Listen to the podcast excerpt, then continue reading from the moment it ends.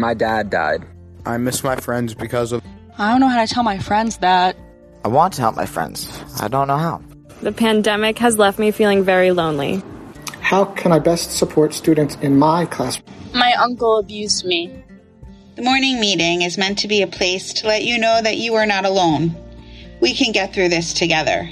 So join us. Listen, learn, share your stories. This is the morning meeting.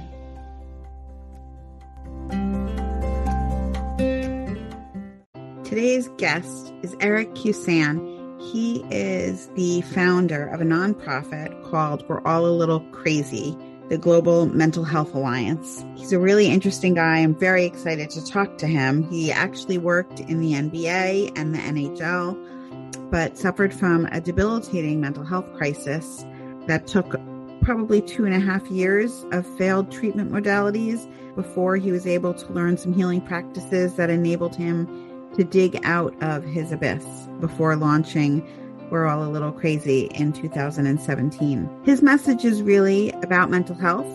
A common topic for him is that five out of five people have mental health and therefore mental illness. So we talk about that and we talk about how college athletes can be part of the solution to better mental health on college campuses. Eric Kussin, thank you so much for coming to the Morning Meeting podcast. We're really excited to have you today. Thank you for having me. I appreciate it. Why don't you just tell us to start a little bit about you and what got you started in this space and a little bit about we're all a little bit crazy. Yeah. I joked with you before that a little bit is hard for me because, you know, my story is basically laying in a bed for two and a half years dysfunctional. And when your brain does that, I think when you come out of that cocoon that you've been in, you can't shut your mouth, right? uh, it, it's almost the opposite effect. Like your your neurons have connected in a new way now. I'll try to give you the cliff notes. I I was a professional sports executive for 15 years, NBA and NHL. Um, was down in Florida with the Florida Panthers. Uh, chief revenue officer down there, just taking the position with a new ownership group coming in and six months in my tenure there uh, my brain and my body hit a brick wall like i had never seen before and um, the you know the the what was I guess shared with me was to go back to New York, where the top doctors in the world are for this Harvard, Columbia, Cornell, essentially go on a path towards healing, right? And and when healing, I didn't really know at the time, was that from a brain tumor? Was it from a traumatic brain injury that I had from playing sports growing up? Was it this thing called mental health? And, you know, it was 2015 that this happened to me. So if we think people aren't talking about it now, six years ago, they certainly weren't talking about it. And in sports, absolutely not talking about it. And so I went the allopathic route, which is traditional medicine. And these doctors, you know, tops in the world, tried over 50 different psychotropic drug combinations on me ultimately what was called TMS therapy, transcranial magnetic stimulation, where they shoot electromagnetic waves into your brain, hoping to wake up the neurons and getting them firing again. And then ultimately went inpatient to a psych ward where a doctor um, said something to me that's part of the reason why I decided to start an organization.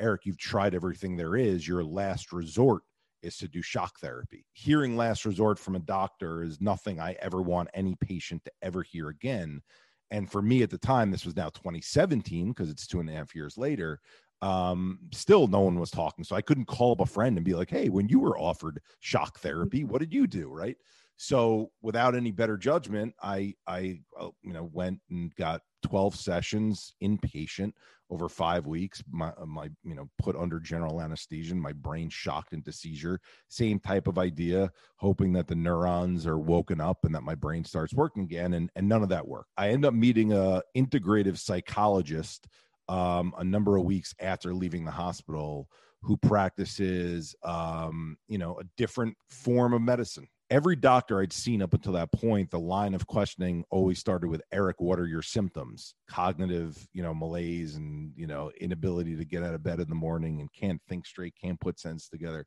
And then I would get a diagnosis ADD, PTSD, OCD, ADHD, you know, melancholic depression, anhedonic depression.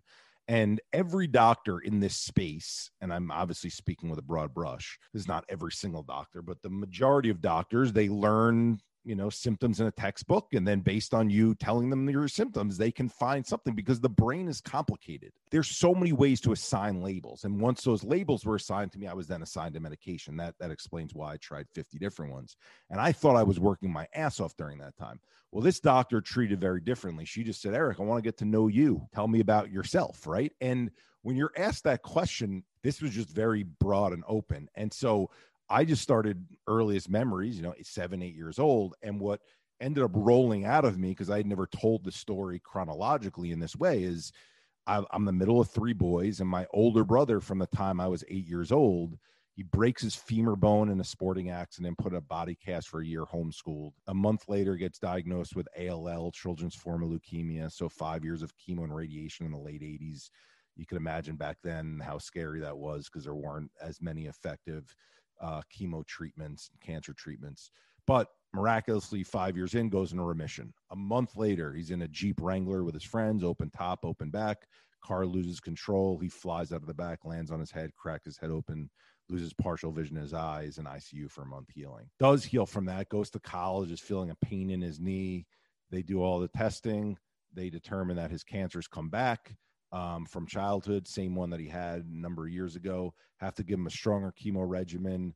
It's doing a great job of knocking the cancerous cells out, but it's doing a number on his healthy cells, knocks out his you know healthy cells, unfortunately, in enough of a way that his body goes into what's called septic shock. So 105 fever, organs attacking themselves, falls into a coma. We don't know if he's going to wake from the coma, and the, and the neurologist can't tell us if he's going to have any brain activity if he does wake but miraculously wakes after three months of being in a coma. Funny part of the story asks if the Yankees won the World Series when he wakes. His kidneys fail from the rigor of the septic shock. He has to go on dialysis. We all get tested in our family to see who's the closest donor match. My father is donates a kidney to him.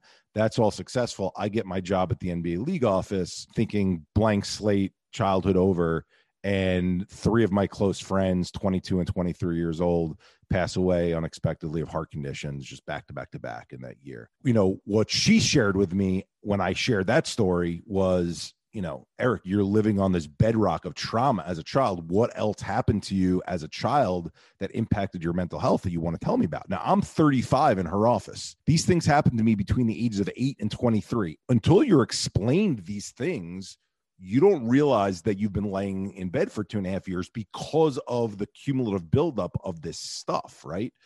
And so I end up, you know, I, I heal. We'll spend a lot of time talking about it through breathing practices, and yoga, meditation, and and trying all these different types of modalities. End up sharing my story on all places of LinkedIn because I wasn't a social media person and it takes 35 minutes to read my story in a lot greater detail than I just share with you here. Mm. And meanwhile, it gets read 150,000 times in, in three days. And I had over 400 calls come in from as far as China. What I realized on, on taking those calls and tracking the responses in an Excel spreadsheet was no one was sharing a disorder label with me. No one was saying, Eric, I have PTSD or I as well, or I have bipolar different than PTSD in this way. Instead, everyone was sharing challenging life events they'd been through. So losing a child to SIDS, um, a terrible divorce that they still haven't gotten over. And that realization to me made me understand that the common thread that ties the human experience together is not disorder. It's not labels. It's not this thing called mental illness. It's this thing called challenging life events, right? And we all have them at different points in our lives. And if they're cumulative and we don't know what to do about them, the same way that we know when we put weight on, we're supposed to go to the gym and run or eat better, and we lose that weight or we start to remove that plaque from our arteries no one tells us how to do that with our mental health. I went to the largest nonprofit websites in our country, and then I'll land the plane on this part of it. I just started noticing these these organizations that I think are well intentioned. If I take out the bias of how pharma might be involved in these messages, but in trying to explain to us what mental health is, there's three main story threads on all these websites that are consistent. That I noticed in 2017 and that by the way in 2021 the messages are still exactly the same. And those three were the first was one in five people being mentally ill. What that does is they're trying to show that that's a lot of people that's 20% of people you should consider your mental health. But what it is is it's a green light to 80% of the population four in five people to say i'm not in that mentally ill category this topic's not for me right? So immediately we're you know disregarding people and and and people aren't paying attention. Second thing is all the campaigns were mirror images of each other. They were an action word followed by stigma. So stop the stigma stomp the stigma break the stigma race the stigma. The term stigma means there's a group of people human beings forming opinions and judgments about other groups of people. That's not a rallying cry to bring people together. That's a rallying cry to shoot across the bow at other people and say, You're the problem. You need to stop and stop doing what you're doing. Mm-hmm. We're the ones who are being impacted. We're the victims. You need to be nicer to us. That's not how you bring people together, right? Like there, there's enough social change topics we want to get to in society that shows that when you tell people they're doing things the wrong way, they don't listen. When you start to talk about your commonalities, that's what makes them listen. And then the third thing was the way in which celebrities started sharing stories is these websites were linking because they were excited that Britney Spears, she's part of our one in five group. She's got depression. Lindsay Lohan, she's part of our one in five group. She's got anxiety. And then they link to an Us Weekly or People magazine article and it'd be like, yeah, Britney Spears has depression and she shaves her head. Lindsay Lohan has anxiety and she dresses like a hot mess. You look at those three now that I just described, one in five people, let's stop stigmatizing them. And the them looks like people who shave their heads, run off basketball courts and panic attacks. And in the case of Kanye West, say crazy things about their family and think they have a chance of winning the presidency. No wonder why most people are not, you know, lining up at an auditorium and going, Hey, let me voluntarily come to this thing called a mental health event and hear more about what you have to talk. You know, our campaign, called it out like we're all a little crazy, crazy in quotes.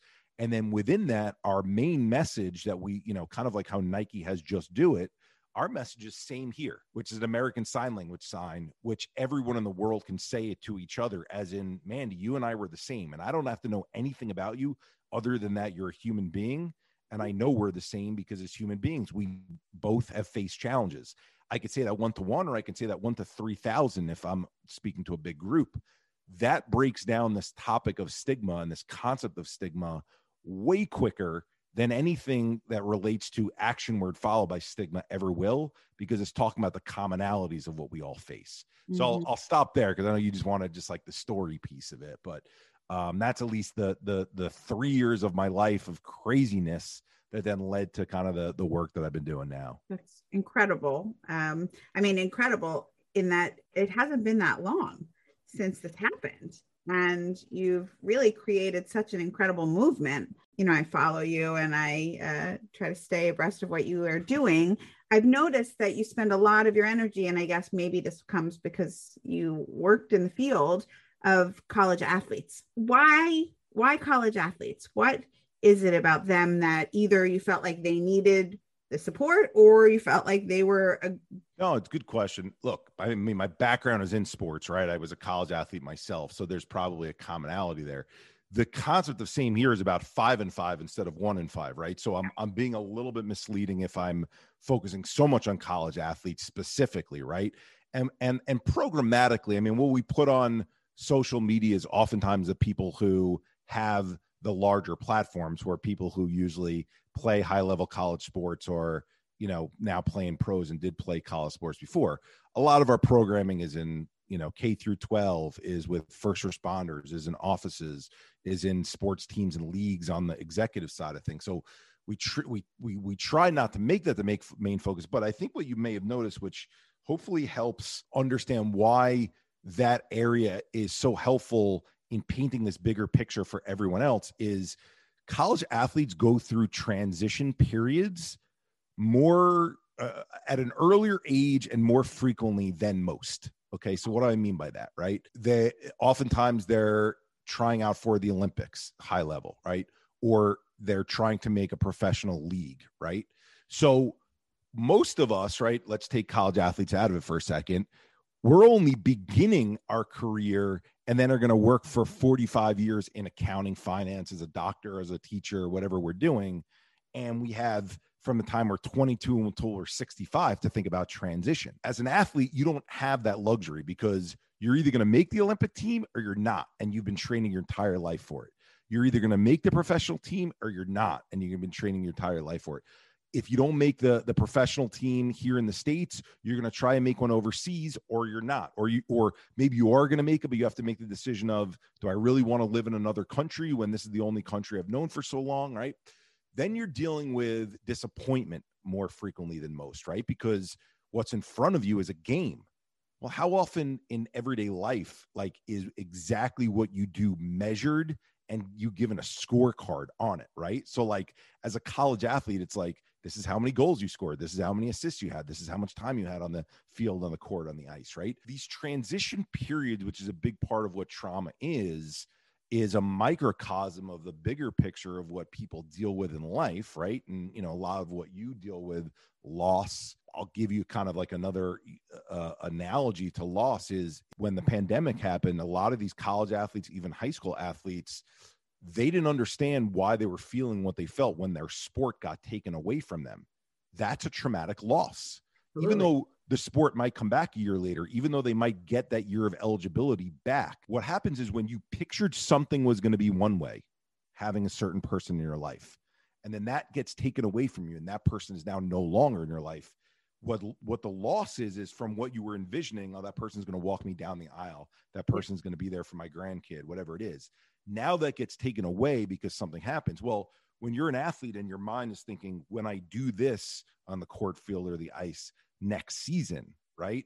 And then all of a sudden that's taken away. Or in the cases, severe cases, uh, well, I say severe, more, more, more um, I guess, long lasting cases where a person lost the year of eligibility and and or needed to go right to work they go from oh i had three years of playing to now i'm never going to play the sport ever again after thinking i was going to get that senior year that's a big loss that they have to deal with, right? So hopefully that helps explain why the the focus on athletes is often there is because I think their stories help tell a picture that or, or, paint a picture for so many people that they can relate to and say it's not exactly what you went through but it's enough and it happened to an earlier time in your life that i can relate. I always say like you you explained it perfectly like those are losses.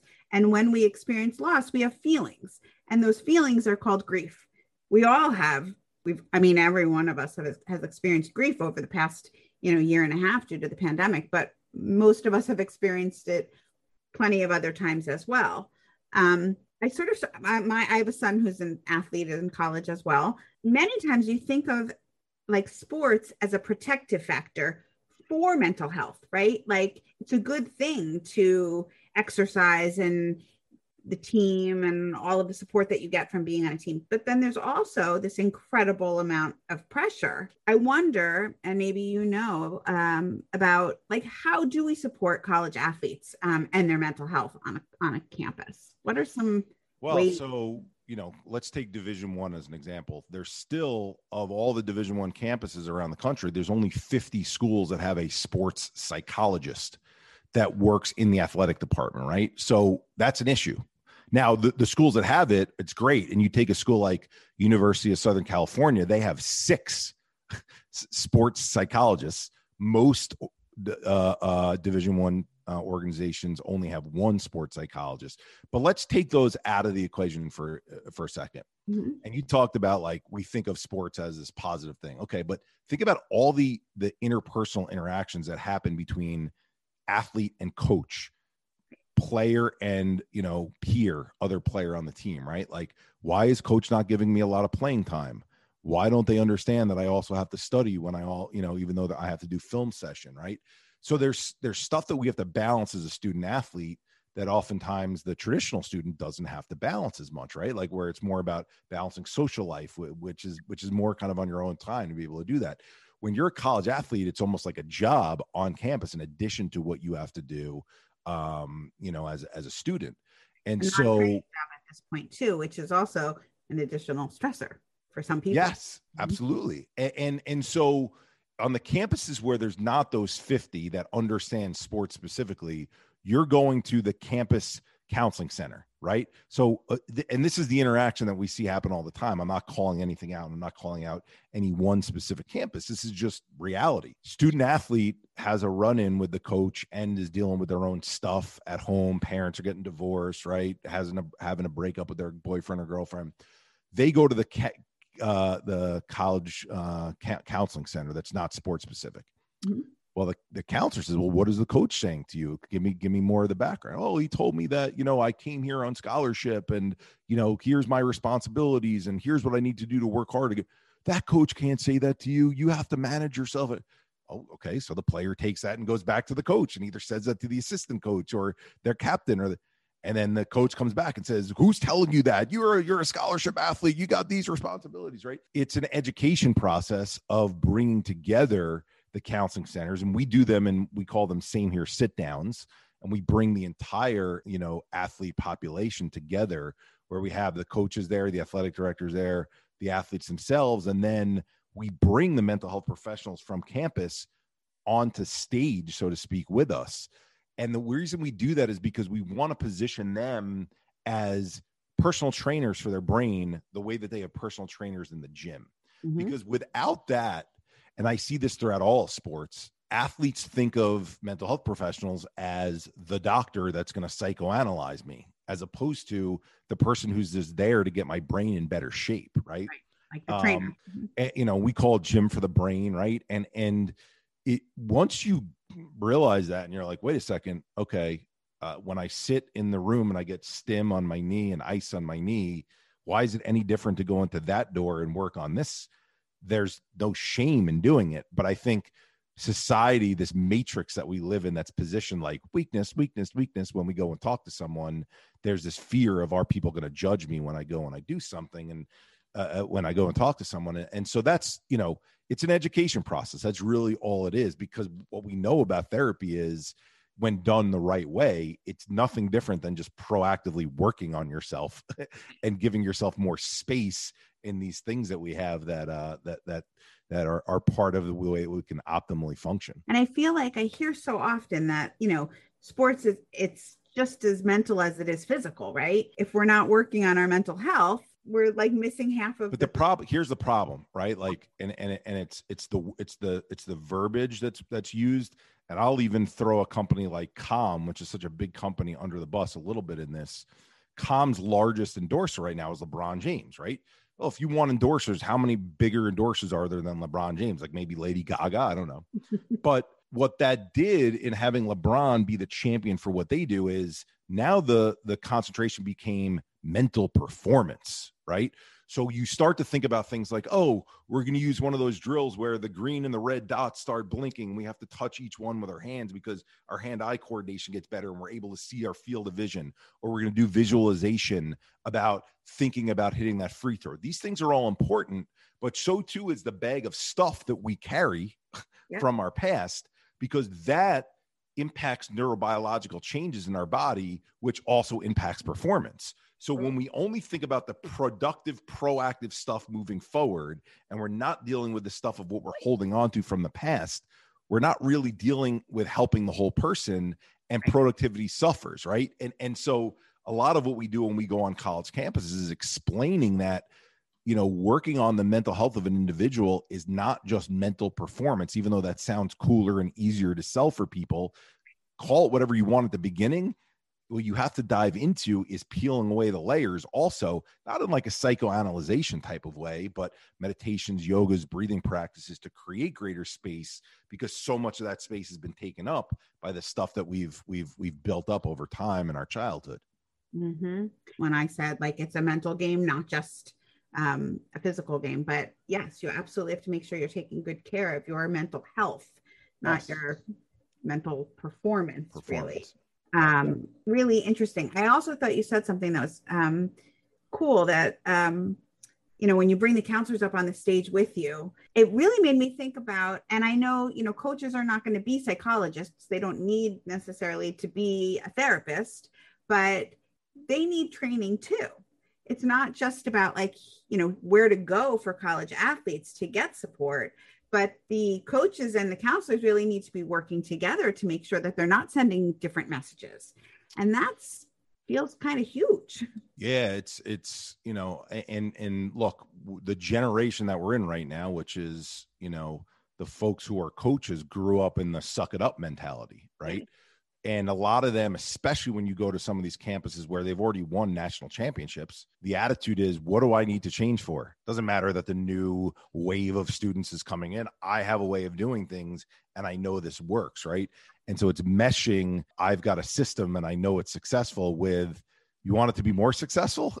you want to look out for for your athletes in, in a so it's this balance when you talk to the coaches of explaining it to them through the lens not just of health but of impact on performance as well right? You know look i i had many coaches that i love don't get me wrong. I'm not not throwing those coaches under the bus in high school and even in college where it was like the best athletes are the ones that you know step their toe on every single line when they're doing the runs and never miss a line as they go back and forth and are in it every weight session. And that's part of being an athlete. Yes is is showing up and and being an example and being a leader but also part of being an athlete is and being a leader is understanding balance and understanding what's going to make us the healthiest we can be. And so it's it there's a there's there's no question that it's a challenge when you're dealing with folks who've had especially the ones who've had success because their thought is what do i need to change for?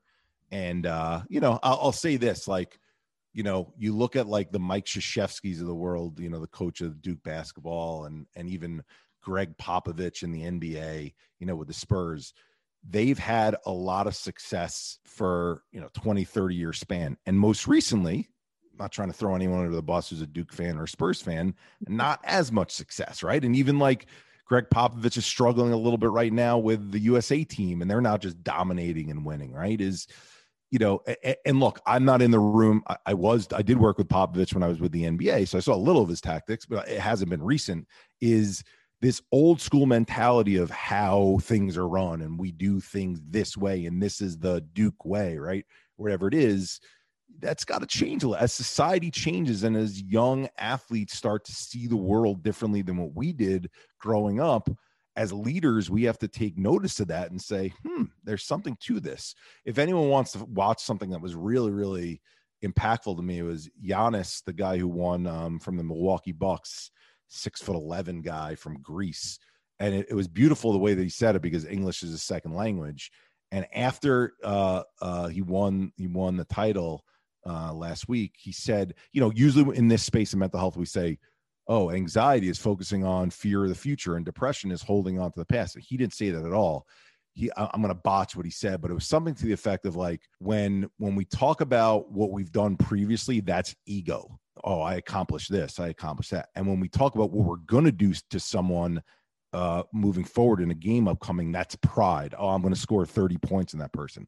He said, to be the best you can be, you got to drop ego and you got to drop pride and you got to play in that moment as if you've never played against that person or that team before and give it your all in that moment, regardless of how much you've accomplished. And that was awesome to hear, right? It was like a new take on mental performance, mental health, kind of whatever you want to call the combination of those two things. But you know, I think there's a new wave of athlete who's who's having a different understanding and wants to have the mental game be part of the the overall success that they're having and i do think you know i mean i i want to pay attention to all college students. They all need support and everybody's got something right? We're all all five out of five.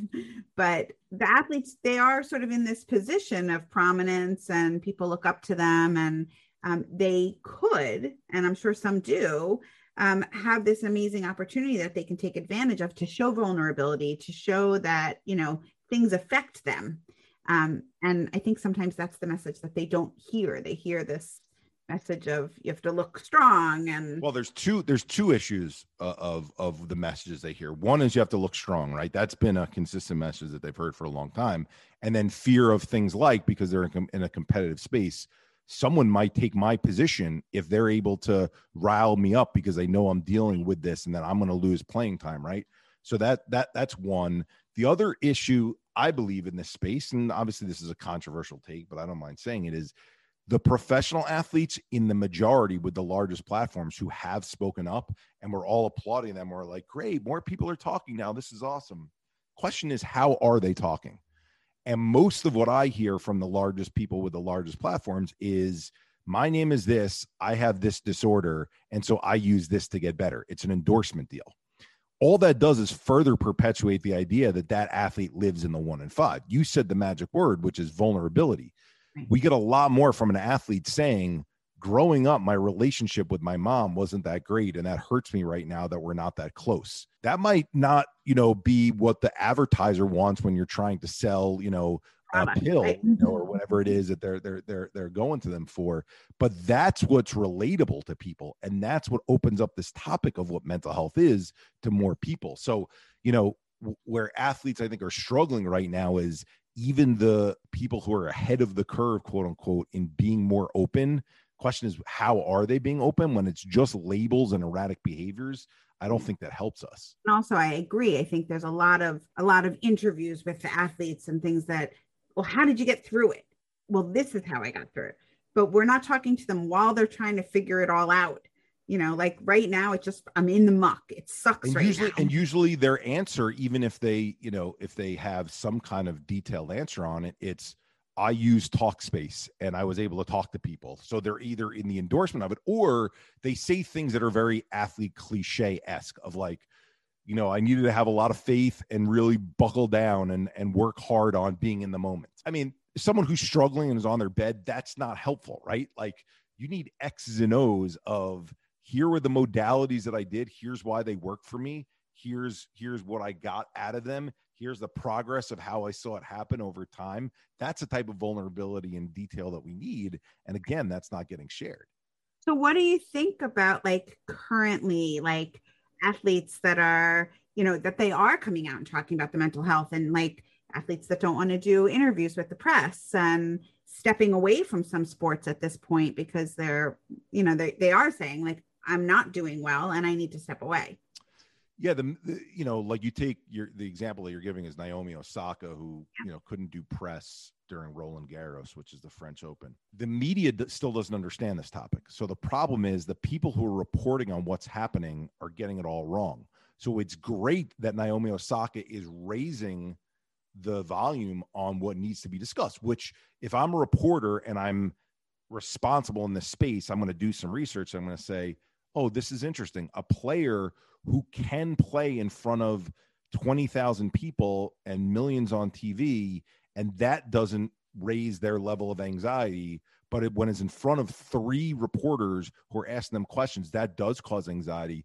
Oh, that's kind of similar to the person who can go to school, can function in school, but then when they're put in a room to talk with friends, just one on one or one on three, they get a little this thing called social anxiety, and that's different. Oh, wow, I can see how those things transfer across. That should be the narrative. And instead, the narrative are things like, oh, what could be so like, you know, if they're able to play this way, why that's what their responsibility is. They should be able to play that way. You take the Richard Sherman situation, which was the the NFL cornerback recently, whose wife w- was on a 911 call as he was charging at his father-in-law's house. And people see that behavior. And my immediate reaction when I saw that behavior was, how many neighbors over the course of my life have I seen yell at each other in that same exact way?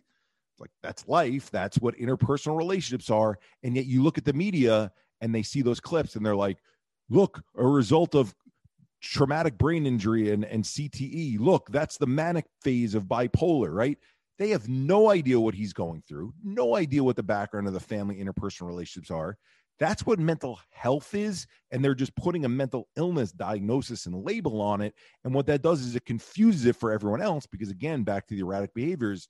Well, I don't want to be seen as that. So we're not going to talk about my mental health because if anyone sees me charging at a door, I'm not employable anymore. I can't get the next job I want, you know, all Yeah. those things down the road. So it, it, it it's great that more more athletes are speaking up, but we have to get the media to catch up and understanding the right way to talk about these things or we're again we're just perpetuating the the same misnomers over and over again um, I sort of like I've been watching all of this happening, right? All of these athletes, sort of um, Naomi and and others, uh, and I've been struggling with like, is this a good thing or not? Um, and I think there's a little bit of both. So well the, look you take sports and take mental health out of it i hope i'm not saying anything too controversial here i think our media is in the business of splitting us up and putting us into different categories because when we're in different categories we get emotional. When we get emotional we want to consume more. We want to watch mm-hmm. more. We want to buy more right? So it behooves them to continue to not get this right and tell the same narrative over and over again. And then look at the freak show that we're watching who's who's who's charging at the door of his in-law. They like that you know? And and, and look you know I'm obviously I'm not in the room with you know the, the the TV executives to say that, but you see the consistency enough across sports, politics, social mm-hmm. issues.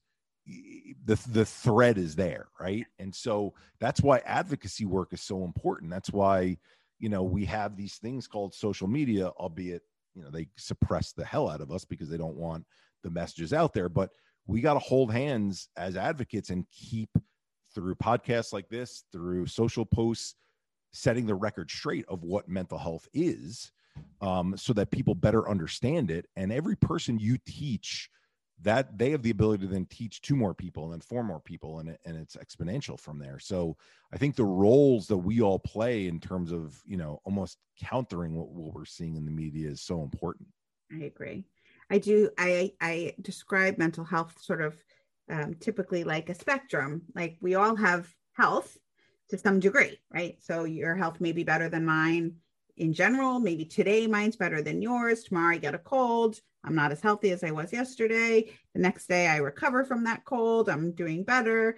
I can have underlying illnesses, who knows, whatever. And our mental health is sort of the same way, right? So it's just up and down, and we can have good days and bad days and things that pop up for us. And all of us have that. So we all have mental health and we all have mental illness. It's just what it is.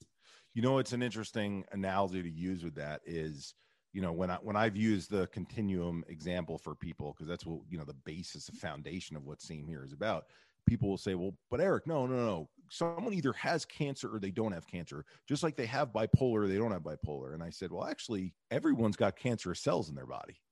You know like i don't mean obviously as someone whose brother suffered twice with cancer i don't mean that in a joking way. What i mean by I, I, i'm laughing because of the irony of it of what cancer is is it's the buildup of those cancer cells because our immune system hasn't been able to find them you know get rid of them right? Um, and, and then and they accumulate over time. So this continuum idea you could talk about that with cancer you could talk about that if you and i are two and three years old we're walking down the street and we turn our ankle that ligament is never going to be the same again. And then throughout the course of our life every time we're playing a sport or we're walking down the street and we trip again and that ankle turns again, guess what? With the susceptibility towards it being more stretched out is still there. That's what health is. health is an ongoing fight against, you know, the factors in life that impact us. Absolutely. And it, it, that's the only way we'll ever come together on this is realizing that it's all of us facing those factors together. Absolutely. Yep. So, how do people find you if they're interested in having you come to their campus, talk to them, learn more from you? How should they get connected with you? Thanks for asking. So it's um the website just to find more information generally is samehereglobal.org. So S A M E H E R E and then global.org. My email address is easy. It's Eric with a C at samehereglobal.org. And then all of our social media channels are what I have up on the screen here, which is at same here underscore global. So that's the only difference with the social channels. That's there's an underscore before global, but yeah well you know and i you know, as you know with dms and stuff like that i i like interacting with people. I don't mind when people write at two in the morning and they're going through something and i'm not a therapist. I have to say that you know always as the disclaimer but i'm a peer-to-peer you know helper. I don't even like the term coach. Um i'm a peer-to-peer helper not in like a monetary way and like a reach out if I can help you in any way and point you in the right direction. Just because when you've been through as much shit as I went through, I don't mean that as a badge of honor. I mean that as I just look back and like I, I've tried every friggin' treatment there is. like I, I, you know, I, I can help people navigate with what they're going through, what I think might help them again mm-hmm. from a peer-to-peer standpoint. So you certainly provide that validation and normalization that we've all been through it. Yeah. So thank you.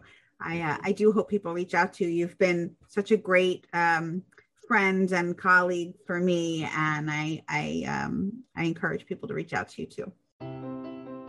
It was great having you on the show today, Eric. Thank you so much for being a guest on the morning meeting.